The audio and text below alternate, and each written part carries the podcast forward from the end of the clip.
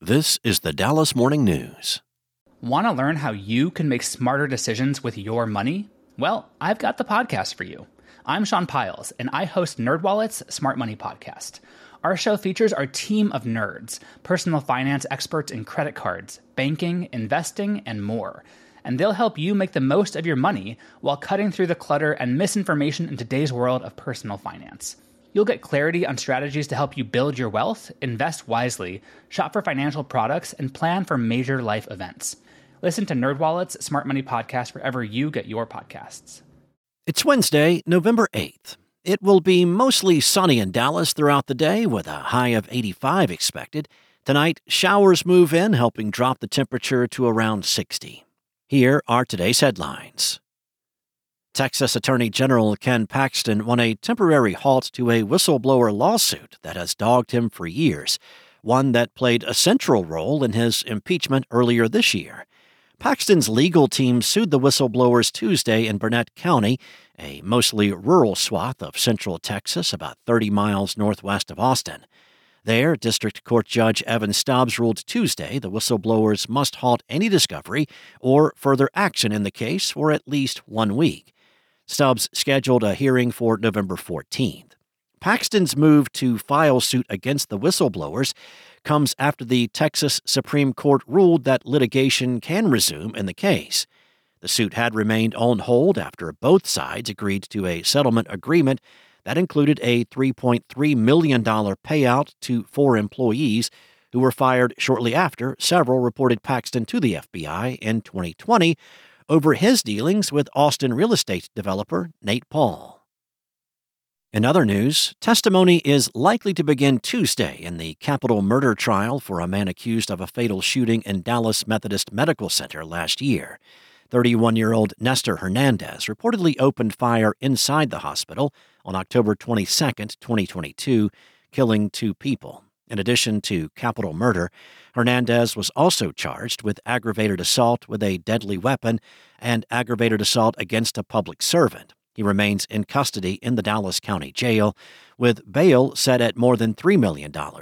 Court documents show Hernandez was offered a deal last week, but rejected the offer. If found guilty, Hernandez faces an automatic life sentence because Dallas County prosecutors are not seeking the death penalty.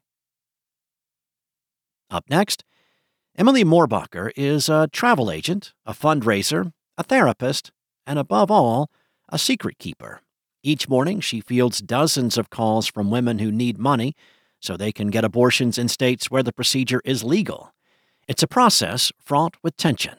After Texas became the largest state to ban abortion in nearly all cases, women are traveling farther for an increasingly costly procedure, and abortion funds are filling the gaps. In 2020, the year before a near total abortion ban went into place, there were 55,132 abortions in Texas. For the full story, visit dallasnews.com. And the shopping experience in Dallas is starting to change as retail theft increased 73% through the first six months of this year, according to a report released Tuesday. Dallas and Los Angeles, where shoplifting increased 109%, experienced the highest reported retail theft in the first half of this year, according to an analysis of 24 major cities by the Nonpartisan Council on Criminal Justice. The data helps to explain news scenes around Dallas. Many cities saw a decline in shoplifting during the COVID 19 pandemic because more of their stores were closed. That was not the case in Dallas, where shoplifting rates were flat throughout the pandemic, but started to rise in November and December of last year. So far this year, shoplifting cases reported to the Dallas Police Department increased by 56.1% from the same period last year, ended on November 5th. But the trend may be shifting, and some efforts by retailers may be working.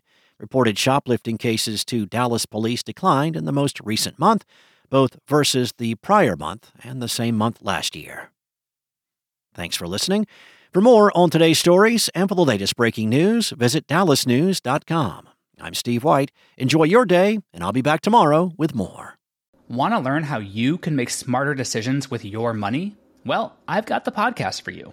I'm Sean Pyles, and I host NerdWallet's Smart Money Podcast Our show features our team of nerds, personal finance experts in credit cards, banking, investing, and more.